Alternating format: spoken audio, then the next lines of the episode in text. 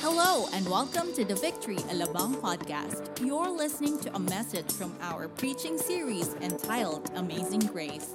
Together, we'll gain a biblical understanding of God's amazing grace and how it transforms our lives. We hope this message encourages and inspires you today. We are now starting uh, a new series on uh, the amazing grace. And uh, how many of you are grateful for the grace of God in our lives? You know, uh, we are here, I believe, you know, personally, I'm standing here before you because of the grace of God. And I believe that all of us can actually say that it's only by God's grace that we are still alive today. Amen. You know, looking at all the things that we have done in the past, oh Lord, help us. And so, uh, you know, for those of you who are still young, uh, praise God that you actually met God while you are uh, like in kids' church. Some of you grew up in kids' church. But for those of us who are a bit mature and as you know, experience the grace of God, uh, when we are maturing in in our in our life, uh, it's not just about us meeting the grace of God when we get saved. But I believe that God's grace has been working throughout our lives, even in the times wherein we don't know God yet. And so we're going to be looking at the amazing grace and what's so amazing about this grace that we are talking about.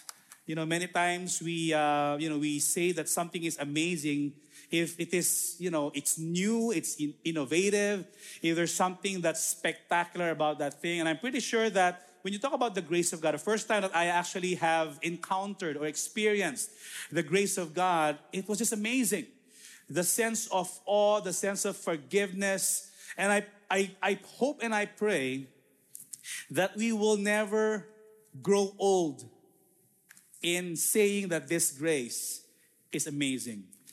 Remember the time when the first iPhone came out back in, I don't know, maybe 2000 and, I don't know, maybe 2007, 2008, when uh, Steve Jobs presented this revolutionary product. And he said that this is actually a communication device.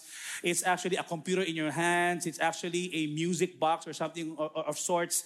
And the people were actually just so amazed, you know, looking at that particular, you know, model of a phone because back in the day if you own a you know a cellular phone it used to be like this this heavy tote bag it's like uh, you know this weapon that you're carrying in your bag but you know the revolutionary product is everything is just shrunk and it can actually fit in your pocket now, how many of you find out that that was amazing during that time but yet i look at your reaction right now and say okay that's that's old.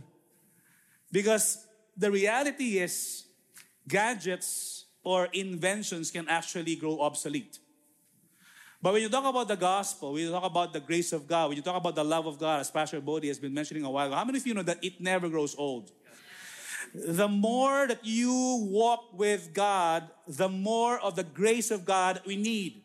The more that we walk in the grace, the more that we mature, the more that we grow old, the more that we actually walk, the more that we face challenges, the more that we actually experience triumphs and victory and accomplishment, the more that we actually say that it's the grace of God that's working in my life. Amen. And I hope that we will never get to that point that we will actually look at grace and say, ah, thank you, Lord.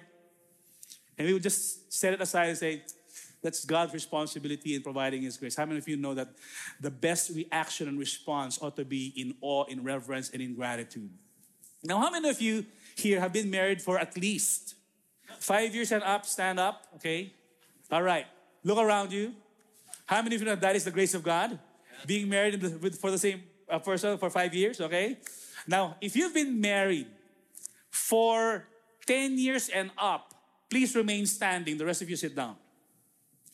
Okay, 10 years and up, remain standing. The rest of you sit down. Wow, praise God. 15 years and up, please remain standing. The rest of you sit down. Oh, wow. Don't worry, I'm not to give Top the run today, okay? You lost your chance last week, okay? 20 years and up, please remain standing. The rest of you sit down. Wow. Praise God. 25 years and up. please remain standing. The rest of you sit down. Oh, wow. Can we give these people a hand right now? Still some, remain standing.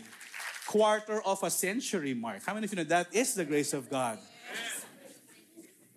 It's all by God's grace. 30 years and up.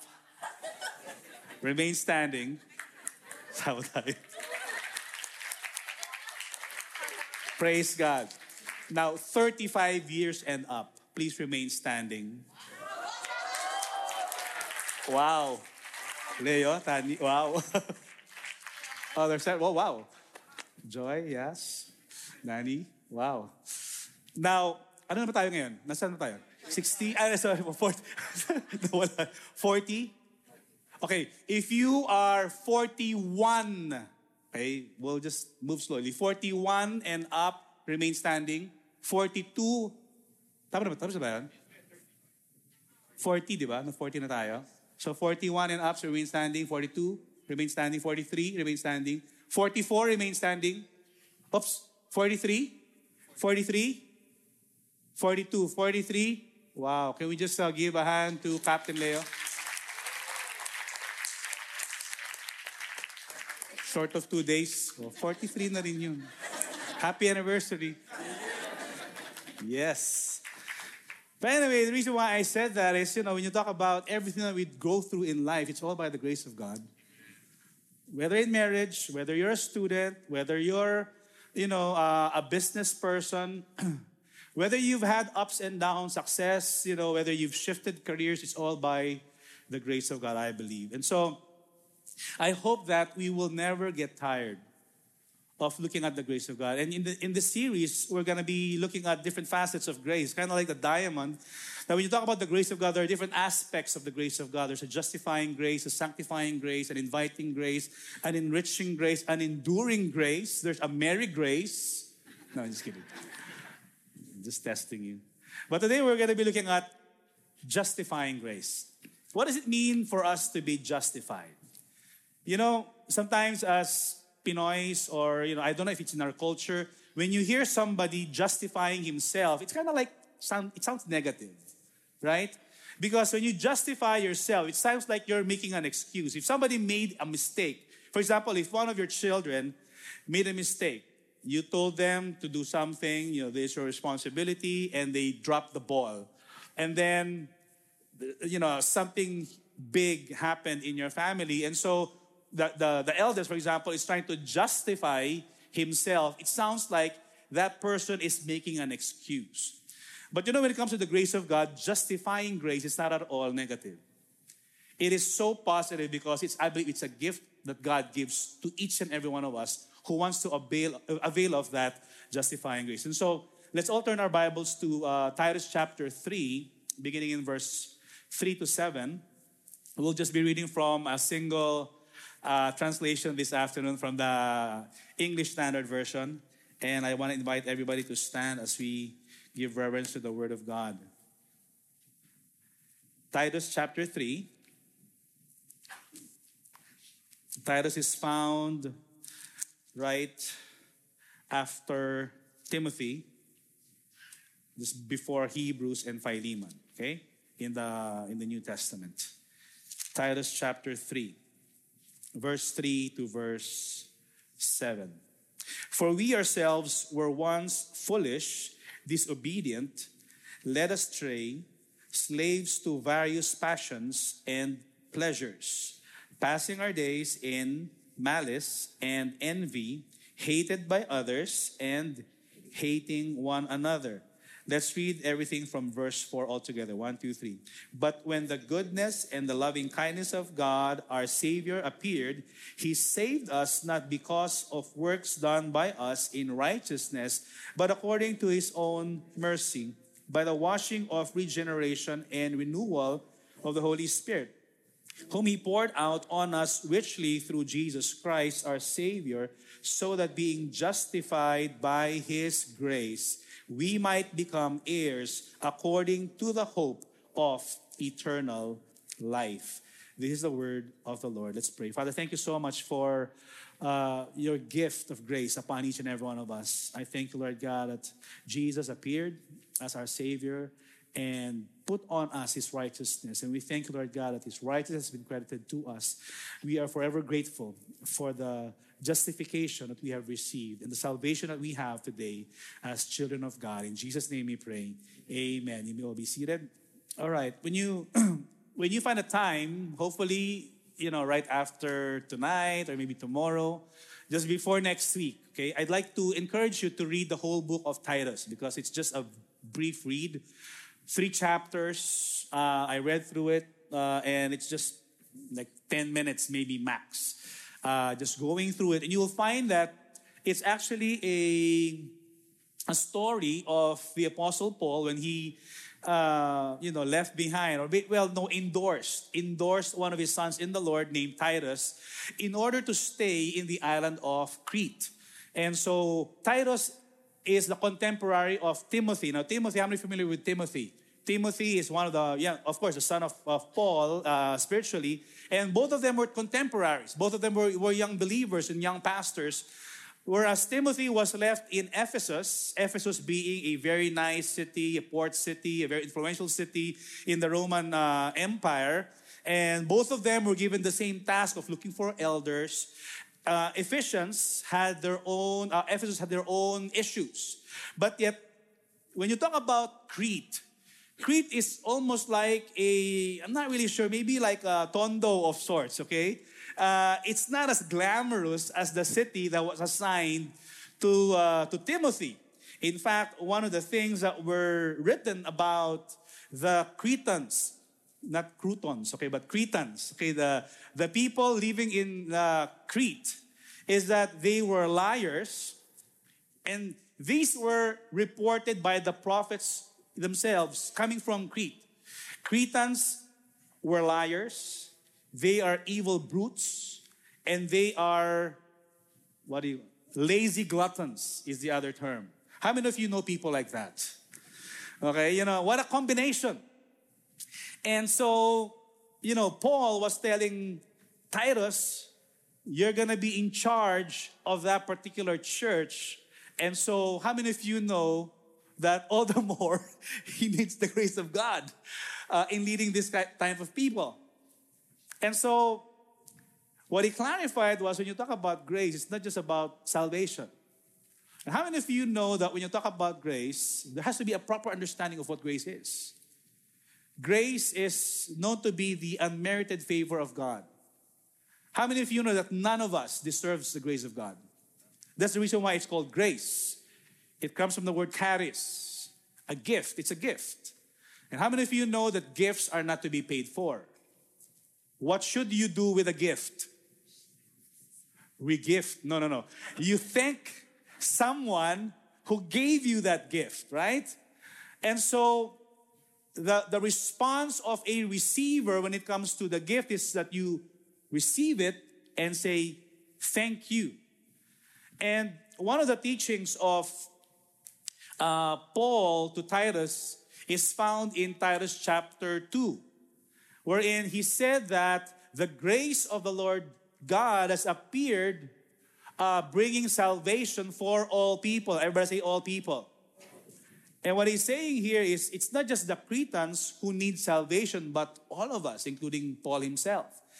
And then he said, not only did it bring salvation to men, but the same grace, everybody say the same grace, the same grace is training us to renounce ungodliness and worldly passions and to live self controlled, upright, and godly lives in this present age.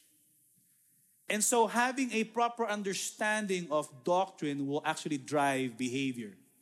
Because if we have a poor knowledge or understanding of what grace is all about, sometimes we can misuse the grace of God. Many times we can be licentious with the grace of God.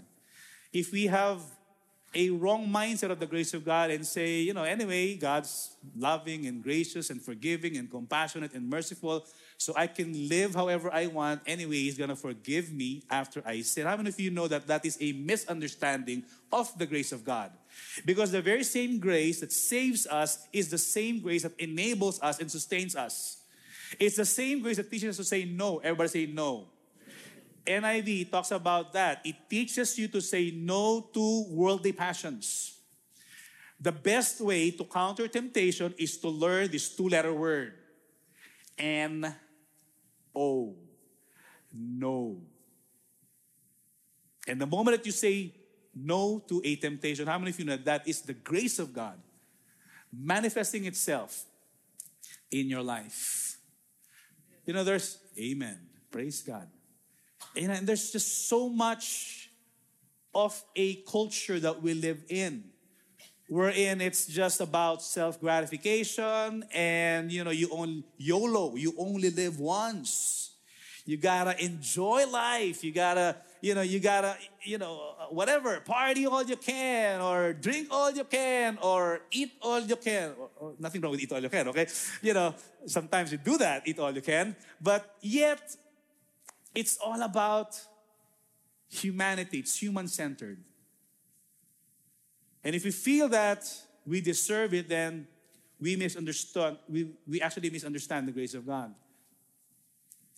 John Wesley said that the uh, justification is the doorway of salvation and the beginning of transformation. Justification is never the ending of salvation, it's only the starting point of salvation. In fact, he used the metaphor of having a house of salvation. And how many of you are familiar with the house, the house that you live in? And what he's saying is, you know, and there are different aspects of the house. And once you enter that home, there is almost like an invitation, an inviting kind of grace. And the inviting grace, or what they say, the prevenient grace, is the one that causes us to realize that we are sinners and then when you come into the porch of that house, it is called a convicting grace. And once you realize how much you've heard God, you've hurt God, you start knocking at the door of the house of salvation and you step in, and that is called justification. Justification is the doorway of salvation. But how many of you know that entering into a house, you don't stay at the door and sleep at the door? You gotta walk inside the living room and enjoy the whole house. And that's, I believe, where God is calling us. That we need to have a proper understanding of what salvation is all about. That it's only a starting point. Some Christians think that the end goal of life is just justification. As long as I'm justified, just like the thief on the cross, I'm good. How many of you know that the thief on the cross is a unique situation because he's got nowhere to go? but die. And so when he received salvation at that time, uh, it was justification, and that justification opened the door for him to have eternal life. But many of us, after justification, we now live a life serving God. You know, the process just begun, and there are different ways of us experiencing this. In fact, John uh, Wesley continued to say that, you know, during the time when he was a, it was in, in his diary, that when he was a young, uh, you know, a young man, he was invited into a church, and uh, he was begrudgingly, uh, you know, not wanting to go into and attend that service, but yet he went anyway because of, I guess, the prodding of, of, of his friends. And so when he was in the service, what happened was as he was hearing the sermon or the word of God, he felt a warm feeling in his heart. Somehow that triggered that there's something that's being regenerated in his spirit. Now, how many of you can relate with John Wesley? You know, as I read that, I said to myself, when I got saved in 1986, I crossed my campus in Taft Avenue and I went to this restaurant called Burger Den. And there was Pastor Steve preaching the word, and he was doing a rock and roll seminar preaching the word. And he gave an invitation to those who wanted to accept the free gift of eternal life. And I was one of three people who went up to the front. But I did not feel anything. There was no warm, fuzzy feeling in my heart.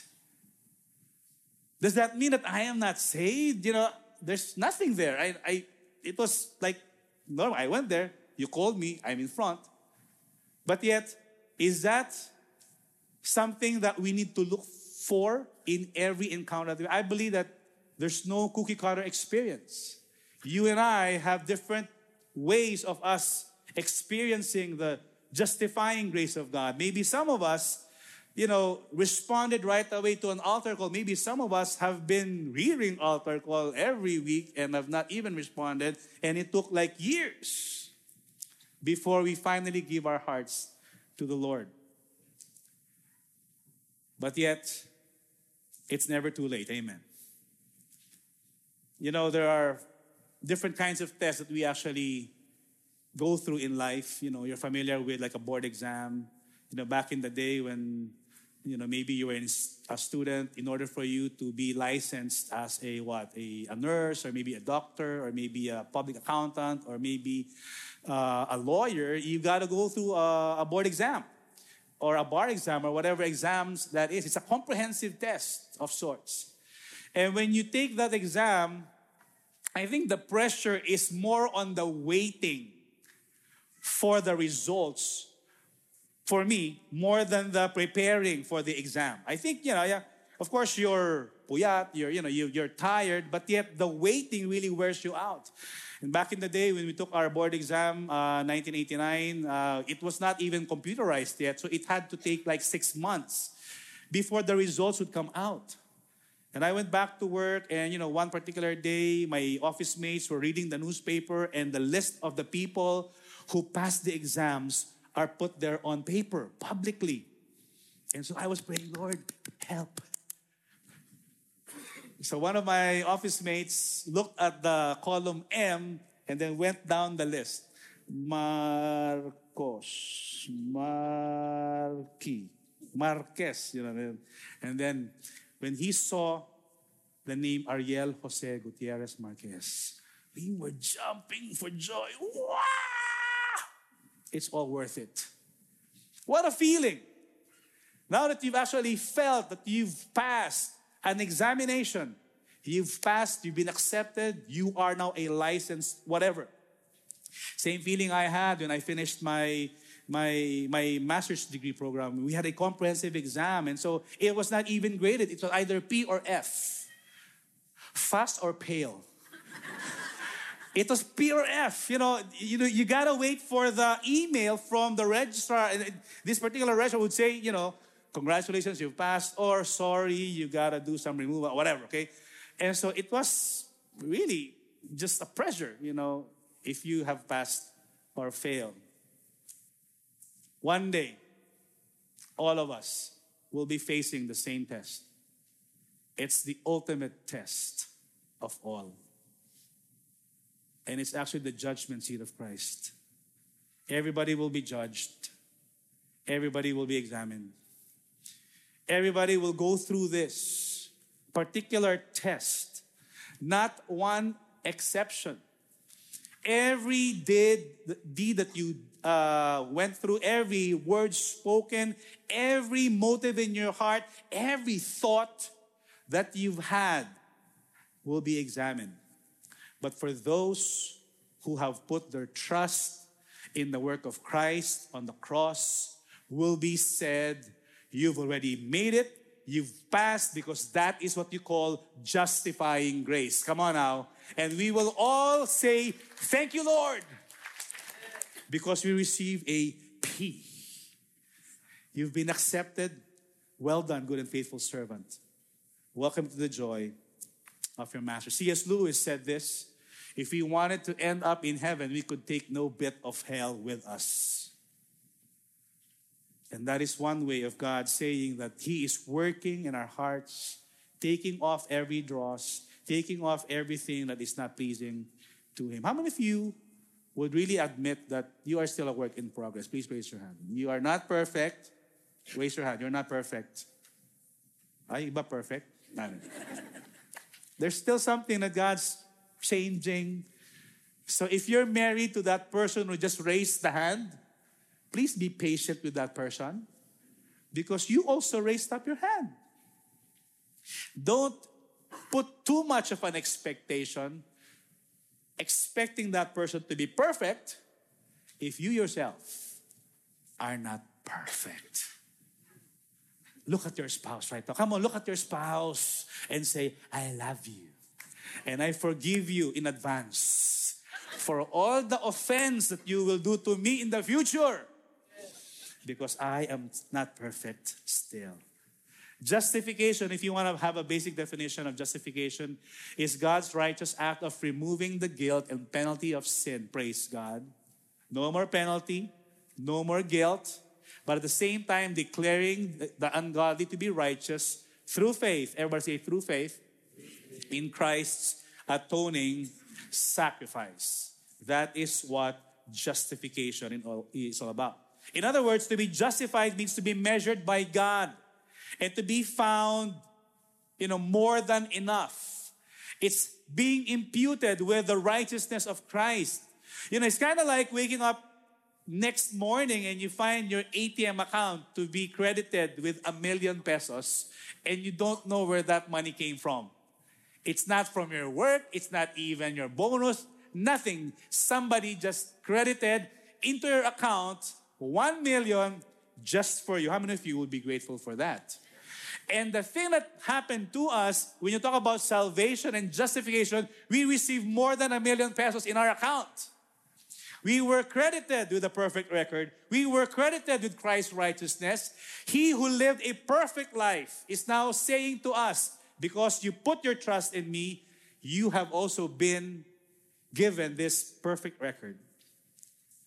That when the enemy would come to you and say, and condemn you, how many of you sometimes feel condemned? You know, you wake up in the morning, there's this cloud. You know, you did, you did not read your Bible yesterday. You shouted at your wife. You kicked the dog. You slammed the door. and then you do that every time.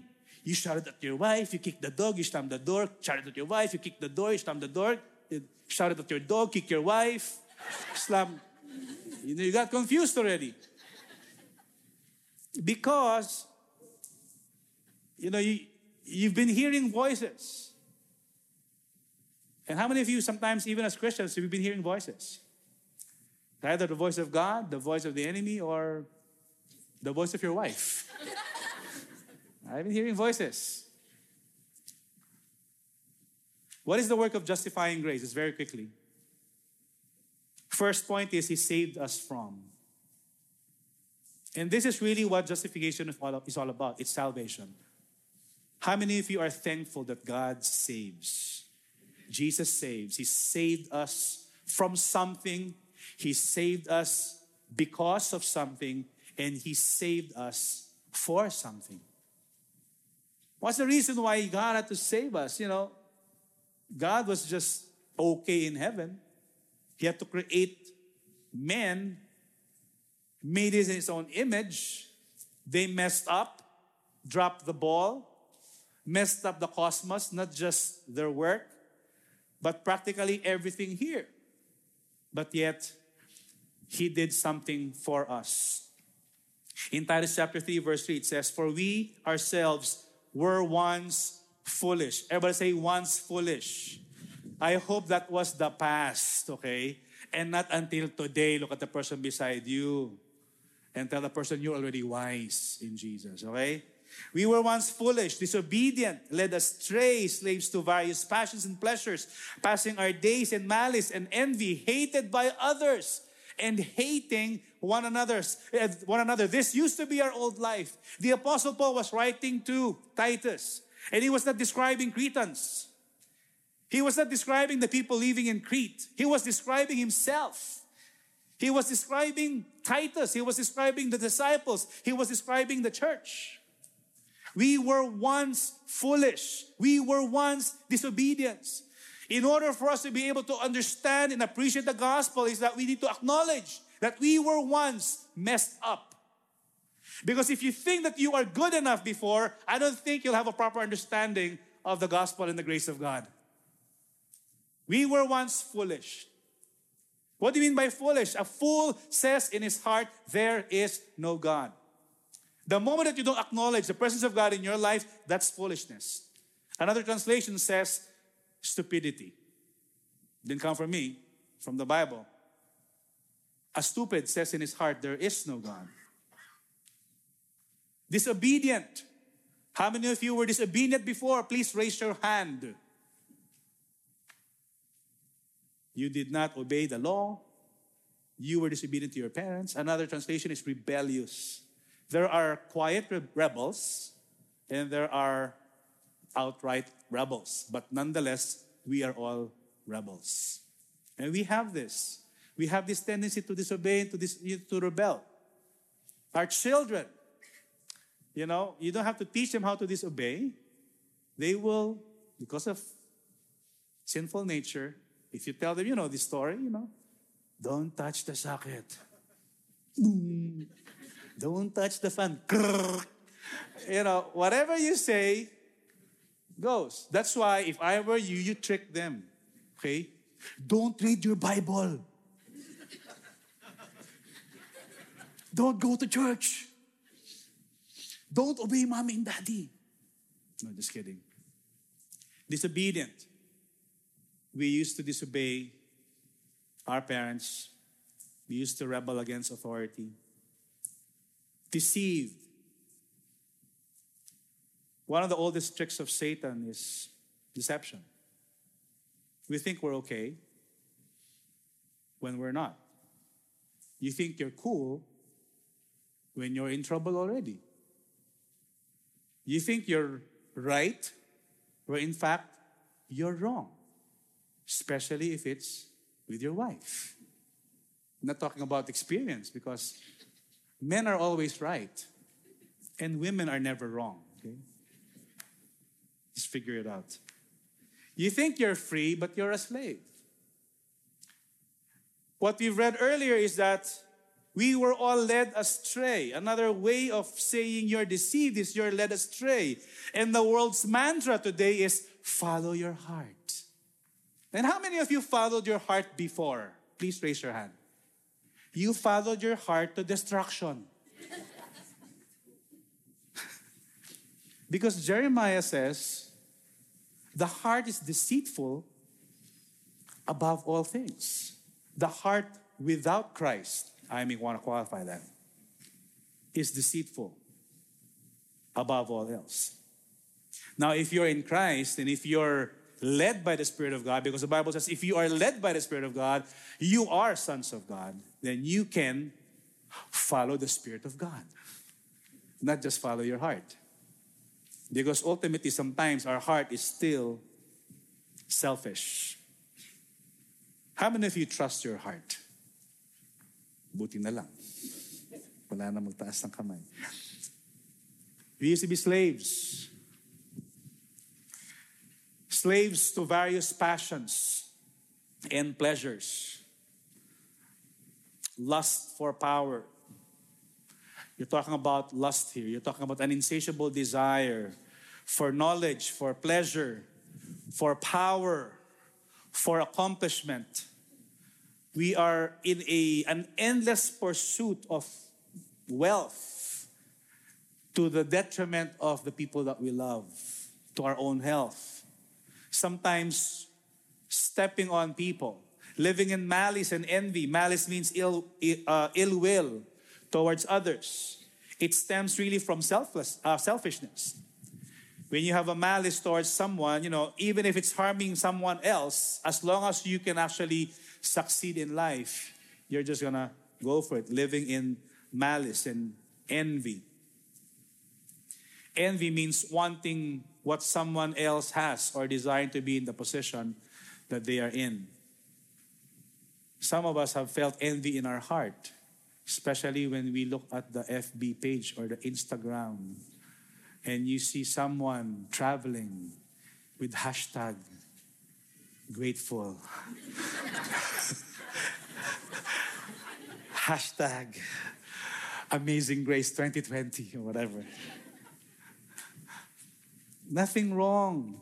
You know, we've traveled personally, we've had things, but let's be careful in putting out there and projecting an image that may actually be difficult for other people, especially if they're not as blessed or as financially able as you are. Nothing wrong. You know, I have no, problem, really. Just if you want to post whatever you want to post, just go ahead. Just make sure that your motive is right. Before you post, you ask yourself Does this glorify God? Does this honor God? Will this just elevate myself or God Himself? I like this last one description of the past. You're still okay? How many of you are still feeling that these things are current and not the past? No, just kidding, okay? This used to be us, hateful and hating others. Very few would admit that they are hateful because they think that they are loving, right? But the moment you have a hard time forgiving an offense, that is what I call hateful. Hateful does not just mean wanting to kill another person. Because, yeah, Jesus said, if you look at a person with anger in your heart, you've already committed what? Murder in your heart. But if you have been offended and you're not willing to forgive, I think it's also a degree of hatefulness towards another person. And we kind of lack generosity. How many of you know when you talk about generosity, we're not just talking about finances as we talked about last week? That having a good eye or having a bountiful eye really is about radical generosity. It's, it's easy to give money, it's harder to give your life. And sometimes we feel that we've been wronged and we need to get even. Let God be the avenger. Amen. Vengeance is mine, says the Lord. We were hopeless. But I praise God that the scripture did not stop there. In Ephesians chapter 2, verse 1, you know, another way of Paul describing this is not just, you know, malice, deceitful, led astray. He said, As for you, you were dead. The person beside you and don't say anything. we were once dead. That's our state before. We were not sick. When you're sick, you go to the doctor. When you're dead, you need a savior. We were dead. And this is the gospel. That's the reality of our life before. The reason why we need Jesus, the reason why we need to put our trust in Him, is because we're dead. He saved us because. In verse 4, but when? Everybody say, but when? But when the goodness and the loving kindness of God, our Savior, appeared, He saved us not because of works done by us in righteousness, but according to what? His own mercy and by the washing of regeneration and renewal of the Holy Spirit, whom He poured out on us richly through Jesus Christ our Savior. He saved us because of His goodness and His loving kindness. How many of you know that we don't deserve it? And when you talk about the goodness of God, how many of you know the goodness of God is His attribute? It is, it's stable. God is good all the time. And all the time, God is good. God is good all the time. And all the time, God is good. Look at the person beside you. Tell that person, God is good. All the time. All the time. God is good. No matter what circumstance you're in, I want to submit to you, God is good. There's a story of this missionary that went to South America. I think Panta, Pantanoia was the, the island. His name was Allen Gardiner. Missionary to South Africa, Allen Gardiner had an extremely difficult life. He served for a long time, many, many years in South Africa, back in the day, back in the 1800s. And this is what he said While God gives me strength, failure will not daunt me. It was a difficult time in missions. He had to you know, go through difficult situations, hunger, thirst. In 1851, he died at the age of 51 years old. I praise God because I'm already 52 as a pastor of this church, I thank God that you are merciful and gracious. But this guy was a missionary. At 51, he passed away because of disease and starvation.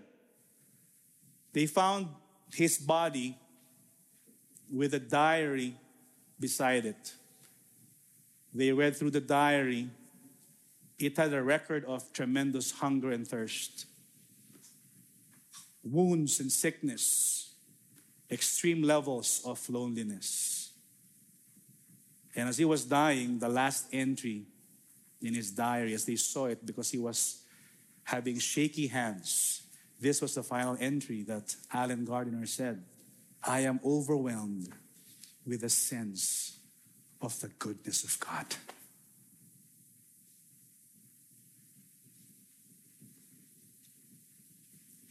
Because God's goodness is not dependent on our situation. He lost it, but he gained something eternal. Job lost all his children, lost his business, had boils in his body, and said these words Naked I came from my mother's womb, and naked I will return. Blessed be the name of the Lord. God's goodness is stable no matter what. The reasons why you and I are saved, the reasons for salvation is because of the attributes of God His love, His kindness, His mercy, and His grace. His grace. And it's never about our works. Not because of the works of our righteousness or what you and I have done. And maybe some of us are saying, you know, I was, you know, a good girl or a good boy when I was young. I served in church. I grew up in kids' church. I obeyed my mom and dad. I'm an A student. You know, I never disobeyed. I'm kind to my. Yeah, even if that was your life, you're not going to be saved by any of the righteous works that we have done or that we can actually ever do. Isaiah 64, verse 6 says, All of us have become like one who is unclean, and all our righteous acts are like what? Filthy rags. From time to time, I clean my own car. In times when I don't have time anymore, I go to the car wash. But when I clean my own car with mud, I take on a rag and I wash it. I use two rags wash in, wash out, wash in, wash out. And after I wash my car, I wash the rags, and all the stains are stuck there in the rug. That's kind of like us. No matter what kind of good things that we do, there's a lot of stains that are just permanently placed in us. But because of the loving kindness of God, He washes us as white as snow. Amen. There's nothing that you and I can do. You know what? Trying to do good works is like running on a treadmill. You're tired, but you don't go anywhere but according to His mercy. Amen. According to His mercy. Look at the person beside you. Tell that person, according to God's mercy, you are here.